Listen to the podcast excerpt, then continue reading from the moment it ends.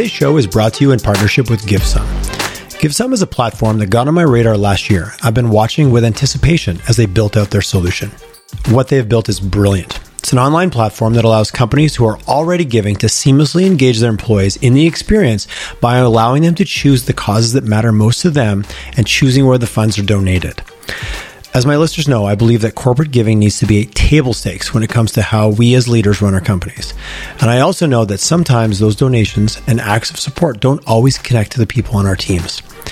GiveSum solves that problem by creating a bridge where you as a leader can now allow your team to select the causes and charities that matter most to them and then through the platform itself receive direct feedback on the impact of those funds. Gone is the need for the once a year town hall or company wide email to share the what causes the org supported last year. GiveSum allows your team to pick the charities and get direct feedback on the impact the dollars had. One of the best parts, GiveSum does not take a percentage of the donation. 100% of the dollars donated go directly to the charity and to the people who need it the most. GiveSum works with your company, and for a set fee, they administer the entire process. If you're already giving, which statistically speaking, you most likely are, visit givesum.com and find out how you can get your entire company involved in making a difference for the people who need it most. Hello and a warm collisions YYC. Welcome to my very special guest today. She's special because I'm really excited to talk with her, and it has been so long since we talked on our first episode, which we will talk about a little bit today. Welcome, Bobbie Racette. How are you doing, Bobbie? Hi, Tyler. I'm uh, I'm doing great. Thank you. Amazing to have you on. And uh, for anyone in Calgary who hasn't been living under a rock, I think they might know who you are. But let's never make any assumptions. I never like to make any assumptions on this show. You are the CEO and founder at the Virtual Gurus. So let's skip right to it. Let's jump in the elevator. What is what the heck is a virtual gurus? What do you guys do? What problem do you solve in the world and what gets you the most excited about it? Nice. Um, so Virtual Gurus is what we call a talent as a service platform. Uh, so we provide a virtual assistants, or we like to call them back office support, uh, to businesses and entrepreneurs. Um, what makes us different is twofold. Uh, we provide work to marginalized and underserved communities. So the majority of our talent are people that could be single stay-at-home moms, to people with disabilities, to uh, Black Indigenous people of color. Um, and then with that, we have also uh, established that we are now the first virtual assistant company in North America who has uh, is working with artificial intelligence, machine learning into our platform. So we're essentially matching uh, based on machine learning and the data that we've created over the last few years. You've been in this elevator before, I think many, many times, if I'm not mistaken. So let's go back to July 29th, 2020. And that was just the date that we aired the episode. You and I chatted way before that. So clearly, when I listen to you talk, you have an entrepreneurial background. You've done startups before. You clearly have a technology background because you're talking about AI.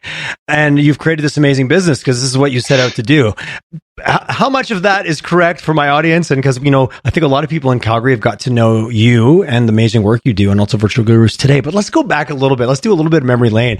When you and I first chatted, that was probably June 2020, early to three years ago, mm-hmm. but I feel a lot has happened. So talk to us a little bit about the, the, the person I would have chatted with three years ago versus the person who's sitting in front of me today. You know, it's funny because I actually have never been an entrepreneur before, Tyler. Um, this is my first. Uh, this is my first go at it. um, well, well done, well done, Bobbie. Well done. like, thanks, mom. Um,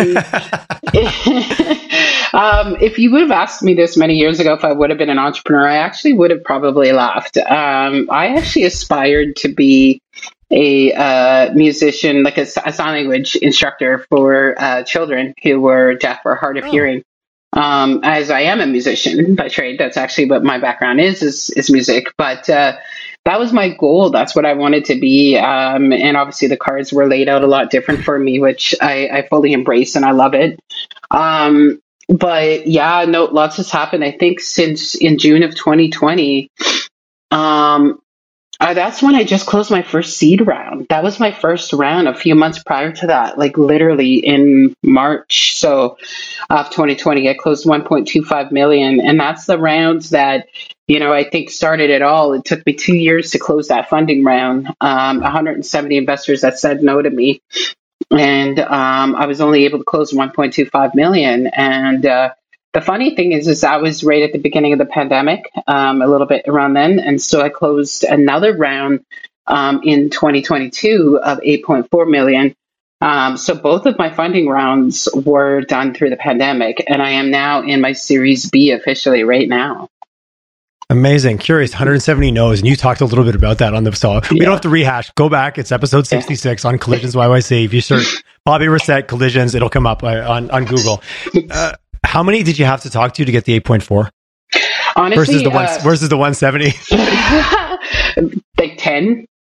10. mm. um, how many of them were talking to you first? I guess is maybe the better question. exactly, exactly. A lot of them came to me, and I did approach some of the Series A that said no, and some of them came in on the Series B round. So, okay. um, really, at the end of the day, it's all about proving that you can do it. Um, you know, I get it. In my seed round, I was again a very first time entrepreneur.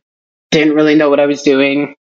Let's face it, I'm I'm not the typical startup founder look and everything, right? So I think um, a lot of people I needed to prove myself, and and I think I did just that. And so um, you know, it's just one of those stories, like the rags to riches type story, where you go from all those no's to okay bits.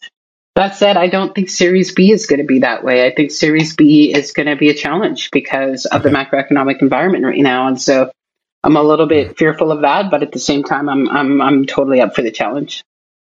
It sounds like a cheesy question, but would you have done it any differently based on what you know now? The 170 knows that, that prove yourself. And when you prove yourself, that's not only outwardly, you're doing a lot of learning through that process. Yeah. Like, let's not just think, I've got it all yeah. figured out. I just need other people to believe me. When I'm proving myself, it's probably because I'm also learning at a rapid pace. So if you look back on it, I can only imagine that trial by fire sets you up for now, like what you said will be a series B. You're like, oh, I've been here before. It's not my yeah. first rodeo. yeah. Honestly, I think if it weren't for the 170 no's, I wouldn't be here today, um, where I am right now with Virtual Gurus' growth. Um, every you know when i first went into that uh, pitch and when i first went into that round i should say um, i remember thinking oh this is easy. I got it in the bag. Um, you know and that was my first mistake. Um, and there were probably about 299 mistakes from that round but every single mistake only made me stronger to the next one. And uh, that's why i love to uh, to mentor other young women that are doing it now because i want them to learn from their mistakes at the same time not to be afraid of making mistakes because it's important to learn from them. It's important to grow from them. That's what mistakes do, right? We all make errors. Um, but I, I honestly do think that you know, when I was first going through it, and I could kind of remember back, is the first ten were like stabbed me in the heart, and like ah, oh, God, that hurt, and then took like, it personally all the way home. Yeah, yeah. and I was like, I'm done. And next thirty kind of hurt a little bit. Next forty, I went through the angry stage, and then I went through the I'm going to prove them wrong stage. Like and I stages through, of grief, yeah. stages of grief, right?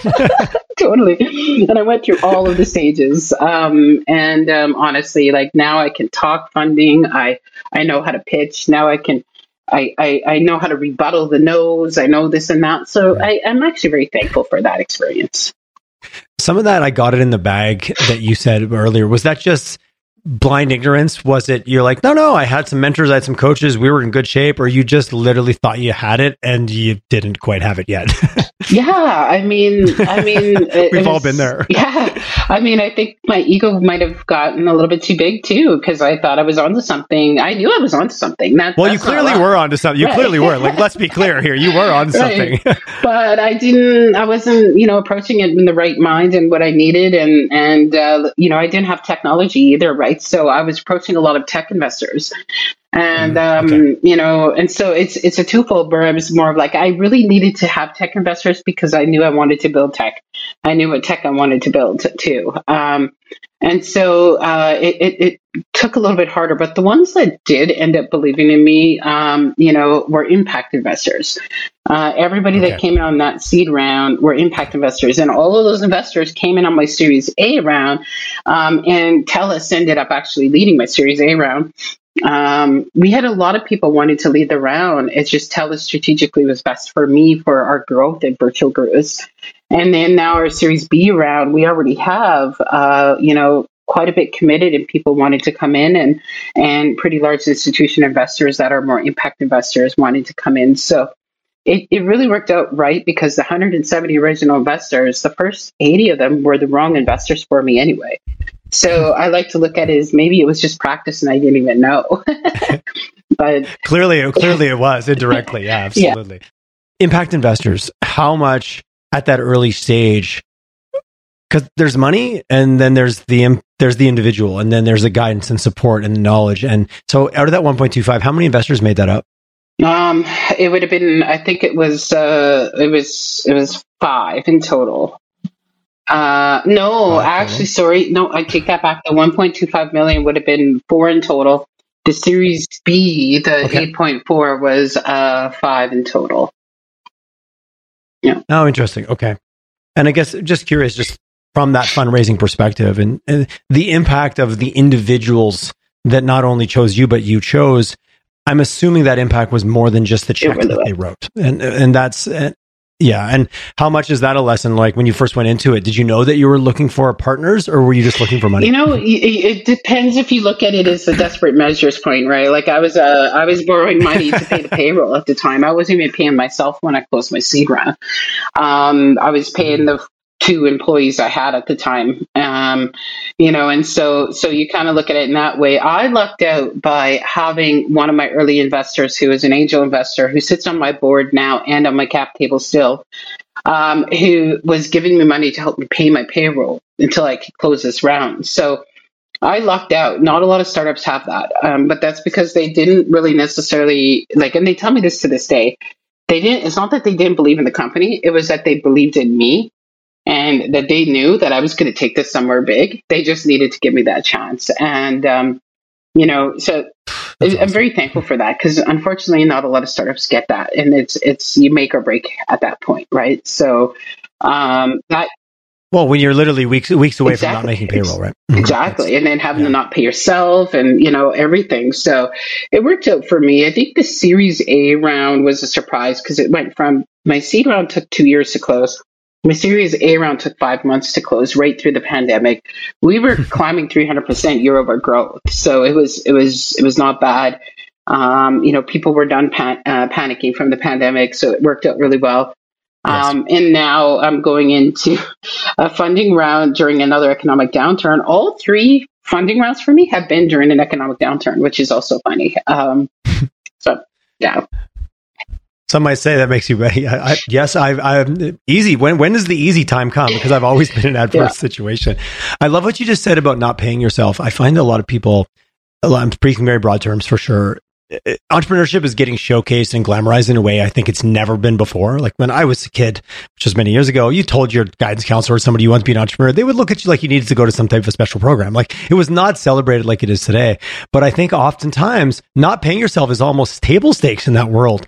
And a lot of people are like, oh, I'm going to get into it and I'll just, you know, be able to maybe cut my salary back a little bit. I'm like, whoa, that you're talking like you were going to have a salary. So you learned, you came, you learned, you played. Three years later, how give us a little bit of breakdown? What, what's the company? You, you two employees when you were struggling to make payroll, and you had an amazing investor come in and support you because they believed in you. And I think that's so much the journey. Because at the early days, aside from you, it's just an idea. You make the idea real. But wh- wh- where are we at? Give us, give us, give us some of the numbers. Yeah, so um, Bruce, paint a so we're we're actually at uh, about uh, 50 employees now, 50 full time employees in our downtown office. Um, we are hybrid fully, which is amazing now. Um, and uh, we have just over a thousand contractors working in the platform. So I think when we had interviewed back in 2020, I was roughly around 20 to 30 um, contractors working. And uh, so we're at yeah, thousand now. The thing is, is what makes us different with a lot of our competitors is they load their VAs up to multiple hours, where we actually allow our VAs to decide what kind of hours they want to work. And so the data creates it, and we do all the logistics in the back. So let's say if you use a virtual assistant and you think you need the virtual assistant for 20 hours, well, then that VA might say, guys, I need 100 hours to live. Well, we're going to be able to fill that person up with multiple hours. And now the AI is actually going to predict how many hours you, Tyler, are going to use the next month. So logistically, we can give that person more hours. So we're really kind of getting more bang for our buck, creating more productivity that way, um, while saving clients a lot more money. And that's essentially what we've built with the uh, Series A funding round. Um, and so, growth wise, a lot of the technology has taken a lot of the people work because we've automated a lot. Growth wise, a lot of our current employees are, um, you know, we have customer service to talent management and recruiting for the contractors. um, to billing and marketing and sales. Um, up until just literally this last month, we've only had four salespeople actually selling the service and no outbound. Um, all of our sales is inbound requests for services, oh. and we get about 300 inbound requests for services a month. Um, and so we just started doing outbound uh, this last couple of weeks. And so now we're actually scaling into a little bit of a bigger area. And then the other thing that we're working on is enterprise accounts. Um, Joanna Wynn here in Calgary, killing it. Um, our director of sales, Jesse's killing it. So we're, we're really growing. We're going into scale mode now um, and scaling at a really healthy growth, which kind of makes me sad because a lot of startups are laying off, but we're hiring. And so, you know. That might be an interesting dichotomy of work. some companies are. That's often the case. You get frozen uh, in your ability to hire, but yet you're still busy as a company. What do you do? You look for external mm-hmm. resources. How do you make that easy? Virtual, boom, enter virtual gurus. So it's interesting where one up cycle, one down cycle in one mm-hmm. in one group might yeah. be an up cycle in another, right? Mm. Would you say that? And this is a broad, just are you guys re- recession proof in that way, or is it proving out to kind of look like that? I know that's a broad statement to yeah, make yeah. that word recession proof, but it, it, it, feels like there's a there's an offset or a balance where companies are being forced for lots of reasons to downsize, and all of a sudden, but they're still busy. They still just means usually less people doing more work is what often happens when a company does that. Boom, and yeah. then you guys get to and enter into the fray. It's recession proof, but I mean, um, you know, because Virtual Gurus was essentially made during the recession in 2016.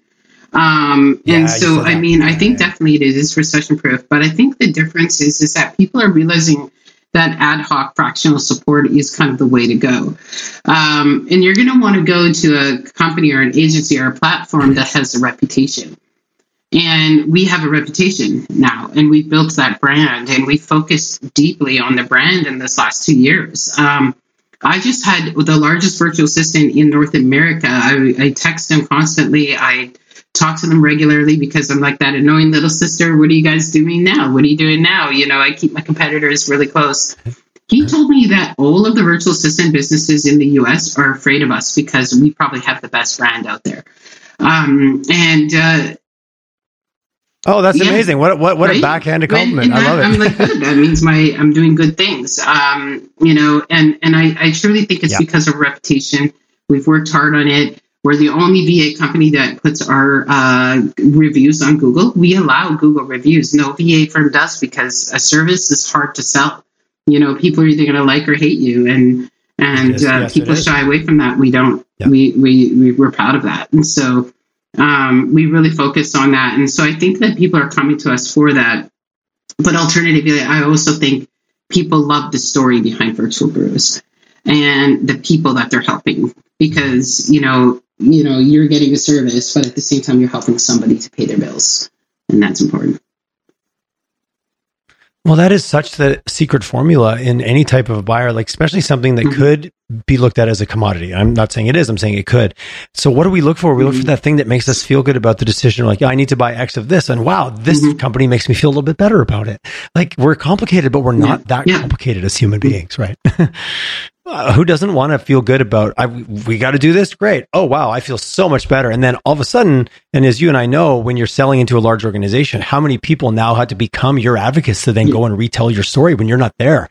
You kind of make it easy for them when you give them something with a little bit of heart and everybody that's in the platform like we have a huge community hub they're all telling their own stories and now we're making sure that their stories are being told more than mine are.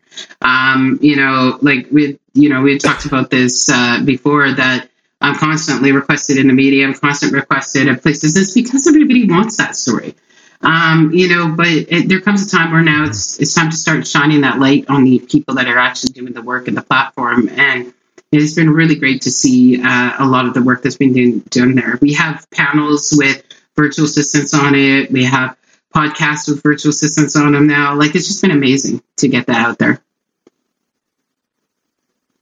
How much I love I love that comment about you know the servant based leadership approach and you know how do you make everyone around you the hero and make not make yourself but sometimes the media latches onto you because you're the face and that's easy how has that been for you just as the journey from Bobbie in 2016 or I'm just picking a timeline to now and going through some of that yourself and and being okay, but also knowing that it was the yeah. right thing to do for your um, brand. I think there came a time when I started realizing that I was going to be asked to tell my story a lot more because it started happening. Mm. Um, where I really had to sit down and question if that was the path I wanted to take in in this journey.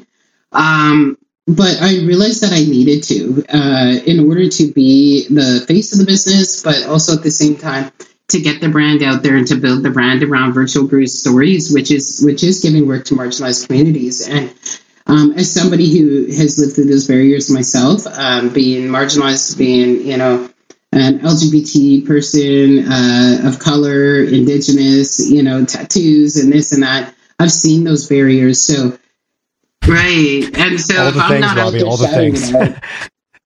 that makes exactly, certain groups of people uncomfortable exactly, for no reason. Anyways.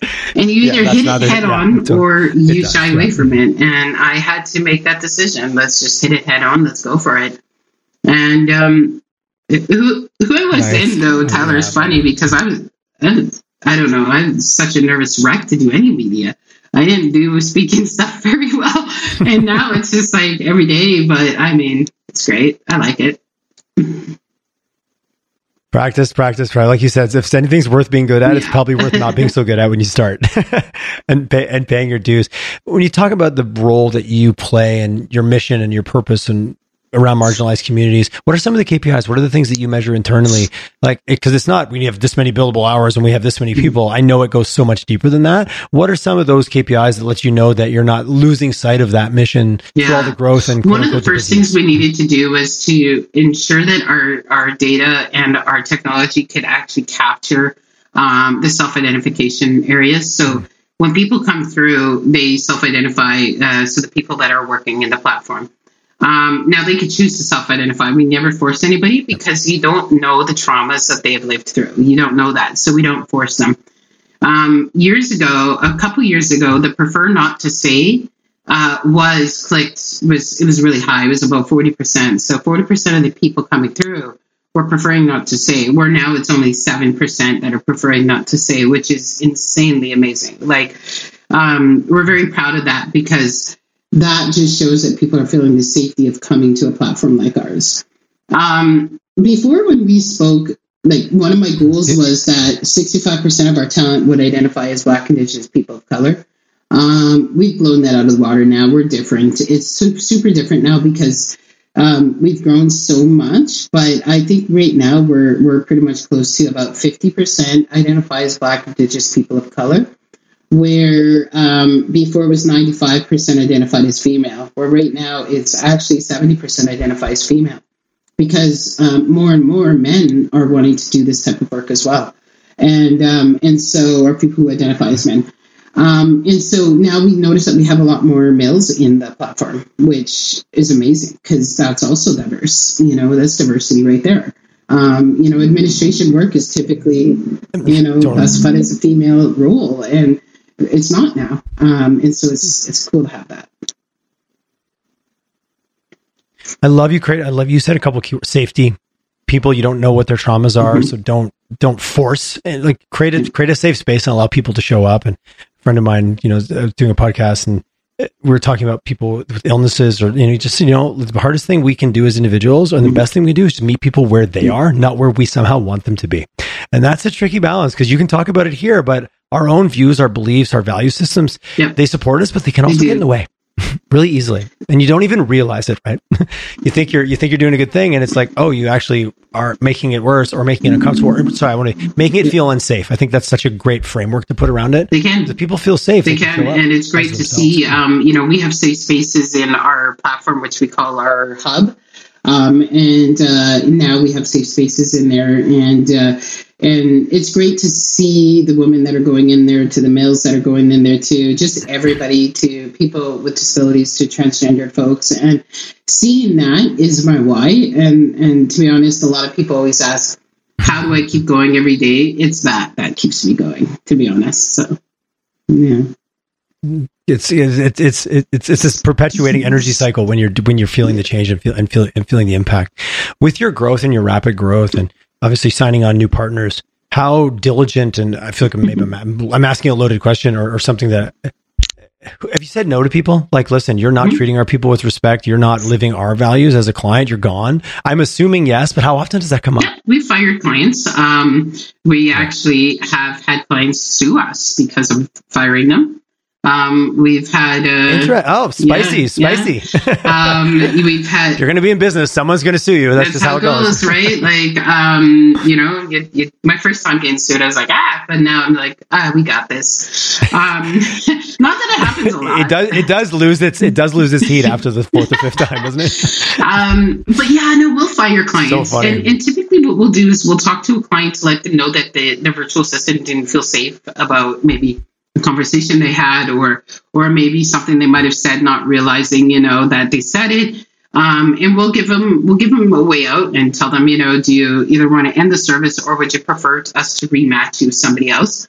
Typically they'll rematch but if we see that it's a trend then we have no qualms in saying you know uh, we're not the best fit company for you. Um, here are some other companies that we would recommend you try out yeah, it's so it's so again, we're we're so defined by what we say no to over what we say yes. Yeah. Saying yes is almost yeah. easy. Saying no is a whole other thing, especially as as as a business.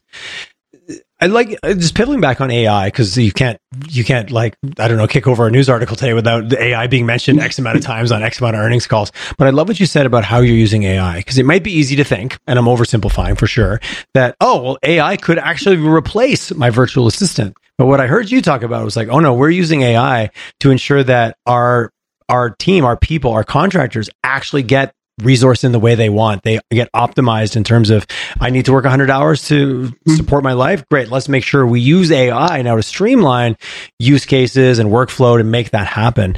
What I didn't hear was, oh yeah, we're building a whole AI assistant tract that could actually replace the humans. So I'm sure that comes up. I'm sure you get asked that on a regular mm. basis.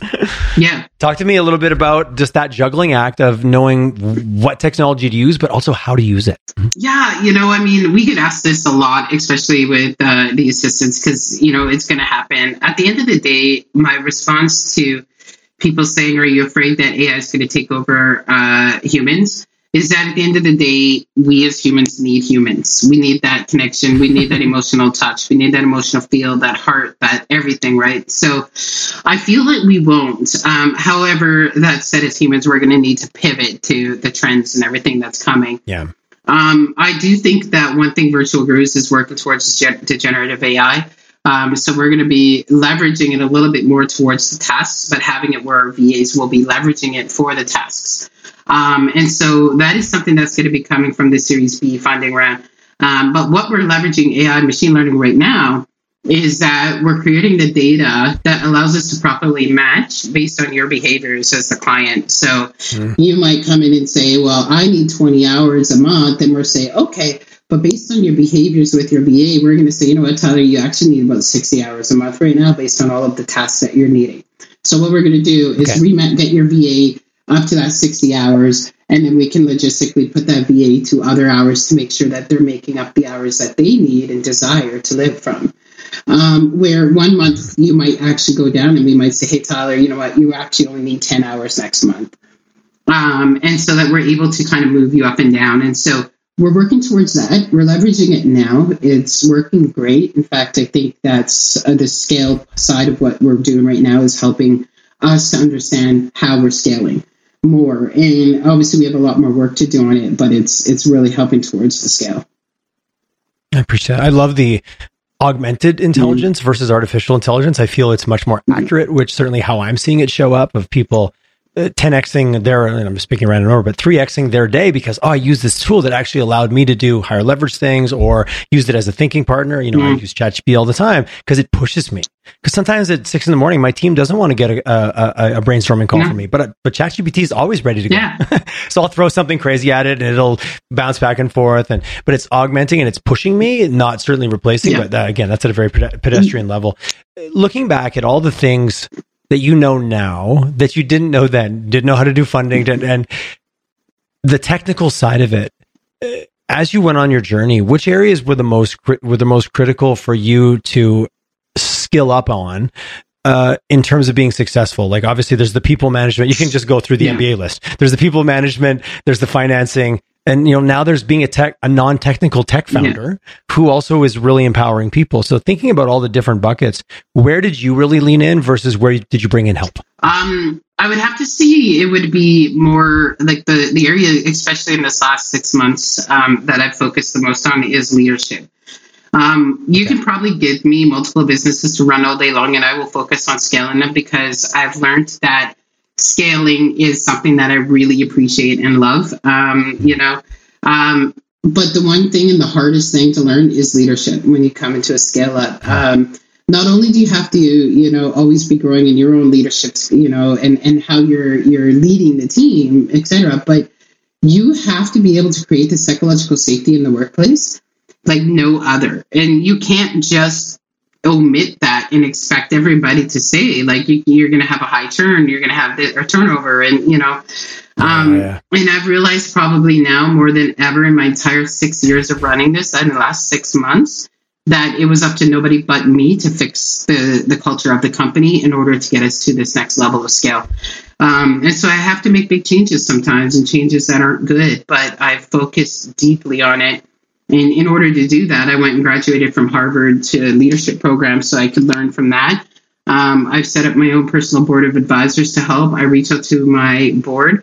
I uh, have coaching and a coaching that helps me to um, make nice. decisions and kind of, you know, I can pick their brain.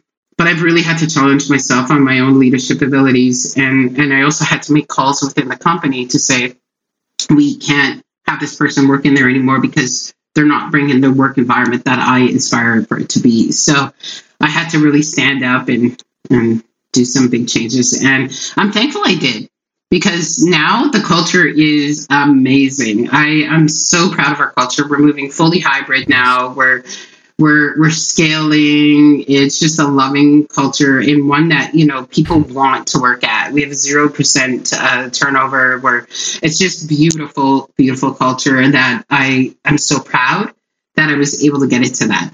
Because oftentimes when you're in a scale up or a startup, you forget that you have to still lead and build a psychological safe workplace. You forget about that. You don't do that because you're so focused on scale. Um, it's hard yeah, it's a hard pill to swallow. How's the um, how's the imposter syndrome been along the journey? Um, better. I get, I'm human. I get it every day. I'm like, wow. I love it. I love it. But um, better. I think I've just learned how to navigate the imposter syndrome better, um, and to really say, hey, you're, you know, you're, you're okay, kind of a thing, and. Um, you know, and I think I've just learned to get through it. Uh, but I don't, I don't hold myself accountable in a way where I beat myself up anymore.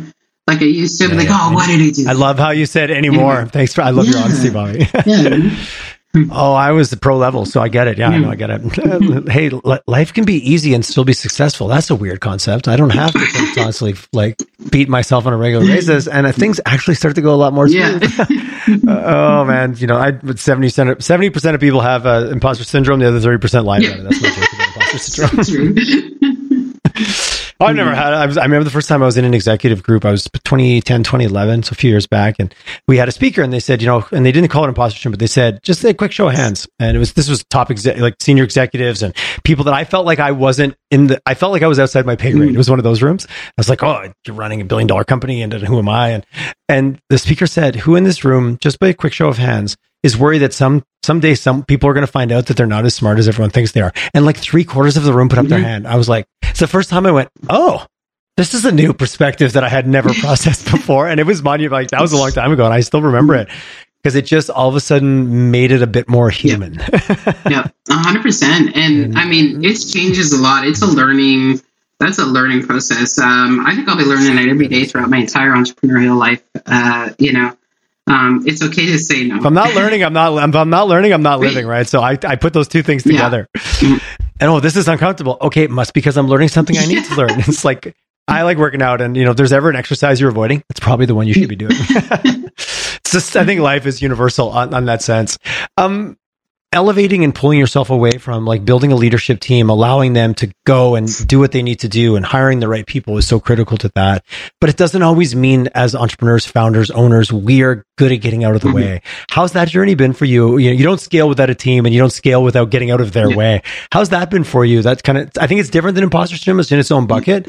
And I think a lot of, you know, sometimes we find our, our, our own sense of self inside our doing, and that can actually be a big detriment to our companies, depending on who we are in the situation. It can be. It can be. And recently, uh, we've had to make a pretty big change at the company um, in removing some of our, our higher up leadership team members because of that. Um, but for me, one of the number one things that I had realized was I I could still be in everybody else's lane as the CEO while staying in my own lane.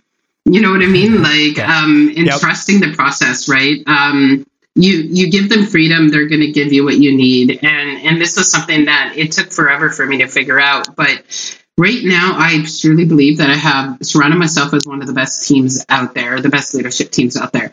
Um, nice. But I built it enough where they believe in my process. They understand that I uh, they're part of something big here, and they understand that, and they're building it. And I'm just standing out of their way. In fact, they're the ones that are sending me to do all the speaking engagements and be the face of the business, so I can just stay out of their way. hey, if we get her doing some speaking engagements, she'll get out of the office and leave yeah. us alone. no, I'm totally, I'm totally joking.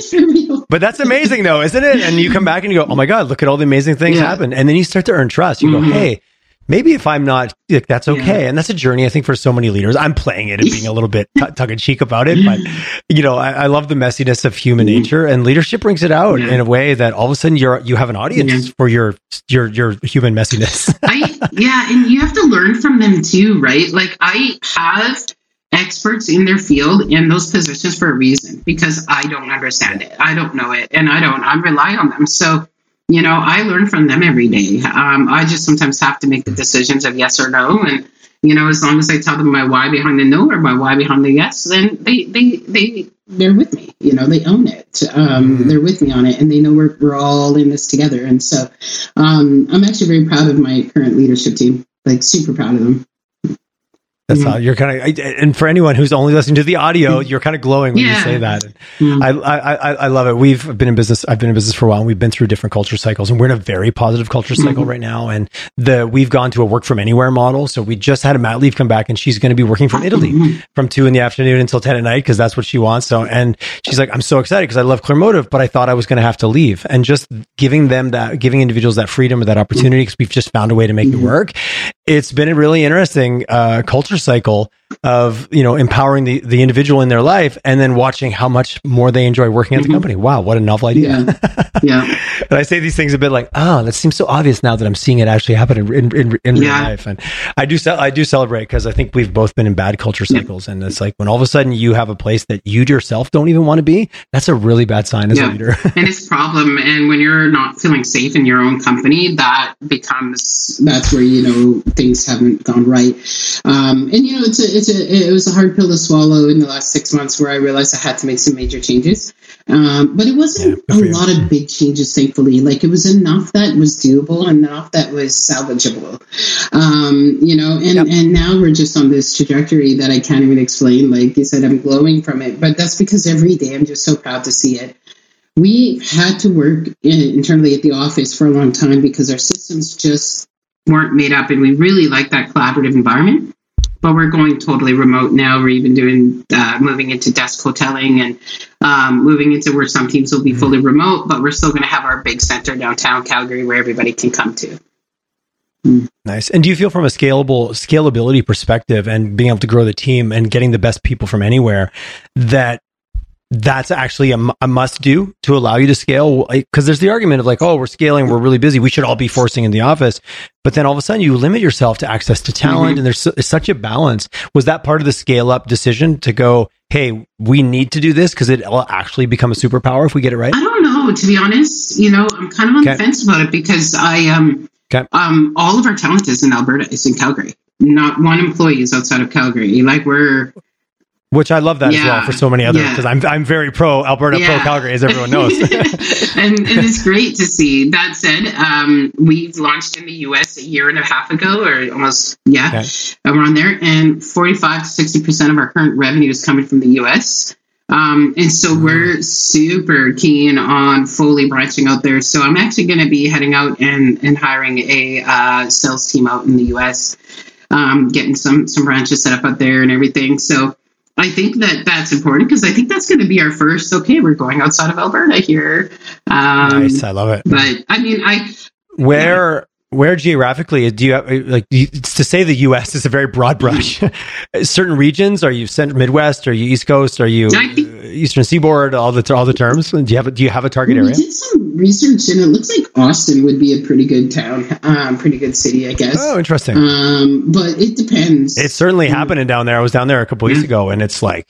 Bill, like it's it's actually kind of out of control yeah, there right now. I hear it's like it's amazing. I'm gonna go down there and check it out. But uh, I heard it's pretty good. There's a lot of good salespeople there, a lot of startups. I think um, we could probably get something going there. I'm going to stay away from the Valley and, and California. Um, being a gig economy company, it's better to stay away. yeah, and for all the reasons why, like you, you want to go to new territory, yeah. not go where you know, got not to go where. Oh, of course you're going there. Mm-hmm. And looking at, I think that the things have just like again, the pandemic shifted a lot of things, especially in the U.S. If you read about where the new hubs are and where people are like, well, we just can't afford to be here, so we're going to go over here now, and creating that opportunity. It's just such a big market. There's so much volume. Yeah. It's hard not to look at it and, and rub your hands together. Yeah. yeah. and when it comes back to the individuals that you're able to support and your thousand thousand contractors and helping marginalized groups throughout that is from a inbound outbound perspective is that we're just getting out there? I'm just thinking about because you're you're the plastic platform play. You've got to have you've got to have stocked up on both sides of the equation or the business model doesn't work. Mm-hmm. yeah being a two-sided marketplace you know you, you really got to focus on the talent uh, just as much if not more than the other side. Um, our talent is all over canada. We have people that are as deep as Nunavut to people that are um, all over the us now. Um, so our talent can come from anywhere and that's that's it's amazing to have that because they're all in one hub but they're everywhere. And uh, we're loving it. Uh, you know, I have people that are mentors in our hub. So our virtual assistants can apply to be mentors and they work their way up um, and they they have a different compensation package where they can actually like be incentivized to move higher up or become mentors or account supervisors and, and such. Um, and so we have people that are in you know places in in the U.S. where I've never even heard of. I'm like, oh, where is this town? And kind of neat to see. You've got go, and are they finding you? Is it are you guys going? Are you going out and actively recruiting, or are they finding you through communities and through word of mouth and like the inbound versus? Yep, outbound? they all found us. Uh, find us. So we get anywhere from three hundred to three thousand applications a week in our our platform. 300 okay because you said 300 uh, like people looking for work a month but you 300 to 3000 a yeah. week in terms of applications Ooh, that's a that's a success problem. That's a success problem. Like I, you know, problems come in all shapes and sizes. That's a success yeah. problem because not having any would be a whole that, that's a failure yeah. problem. That's amazing. Mm. And is really my limitation or my main do I need high speed? Is that literally like internet access becomes that, you know, it's a it's a it's a, a critical piece of infrastructure. Mm-hmm. Yeah, yeah. You need, you know, obviously we can't go into some of the communities we really want to go in because of broadband uh, shortages. But yeah, yeah. Um, yeah, you would need high. Like there is a speed test that when you come through. Um, you do. Sure we do is, require yeah. some experience. That said, not everybody has experience, so they will start off on more of the lower tier package um, and then they become okay. trained. And sometimes they might not get a lot of work though, because it's you're, it's a lot of competition in the platform, right? So um, oh, people okay. can go through the profiles and you can select them, but they might not be a good fit for you. And the algorithms might actually say, hey, you know what, this probably isn't going to be a good fit for that client. Mm, okay, interesting. Um, okay. And so so it's it's uh, it's a comp- competitive world, um, and so you might it might take you anywhere from a month to three four months before you even get a client with us. Um, and that's just because maybe of your skill sets. But we try to help and focus and them to focus on on upskilling and and uh, helping them. And we try to give them test accounts, try to give them more accounts. We try to talk to clients to say, hey, look, let, let's put a new person on. They'll be mentored by a senior person. Um, and so it's it, it works. It works really well. Um, I think people can go anywhere from 10 hours. Some of our VAs are all the way up to 200 hours a month right now. Um, and oh wow, that's yeah, busy. that's that's hustling, which is really good. but they're not going to get a full time job what? from it, right? Mostly, so yeah. Okay, so it really is that gig economy, mm-hmm. and it, but it fits perfect into so many non traditional, like what is a traditional nine to five world? Yeah. Like so many people, that's not realistic because of they're taking care of aging parents, they've got children. They, there's so many yeah. factors that pla- that play into why you don't fit into the nine to yeah. five. Which I'm so glad COVID blew up that model even more than yeah. it ever has been blown up before. Totally.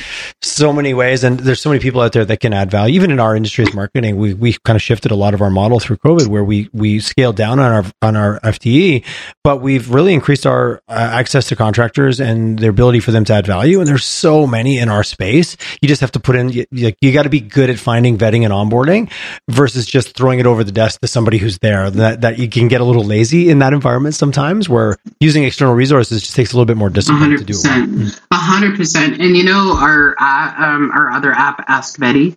Um, mm-hmm. So Ask Betty is uh, mostly um, single moms who have their young kids at home and are trying to make ends meet. Okay. So you know they're single moms with their kids at home, two or three, four years old, and they can you know turn their meter on when they want to work, turn it off when they don't want to work, type deal and that's scaling totally on its own. And I think we're going to be starting with some chat ChatGPT in there as well. But um, it's um, it's totally scaling and now being built into its full platform right now. It's actually going to launch out fully in the Q4.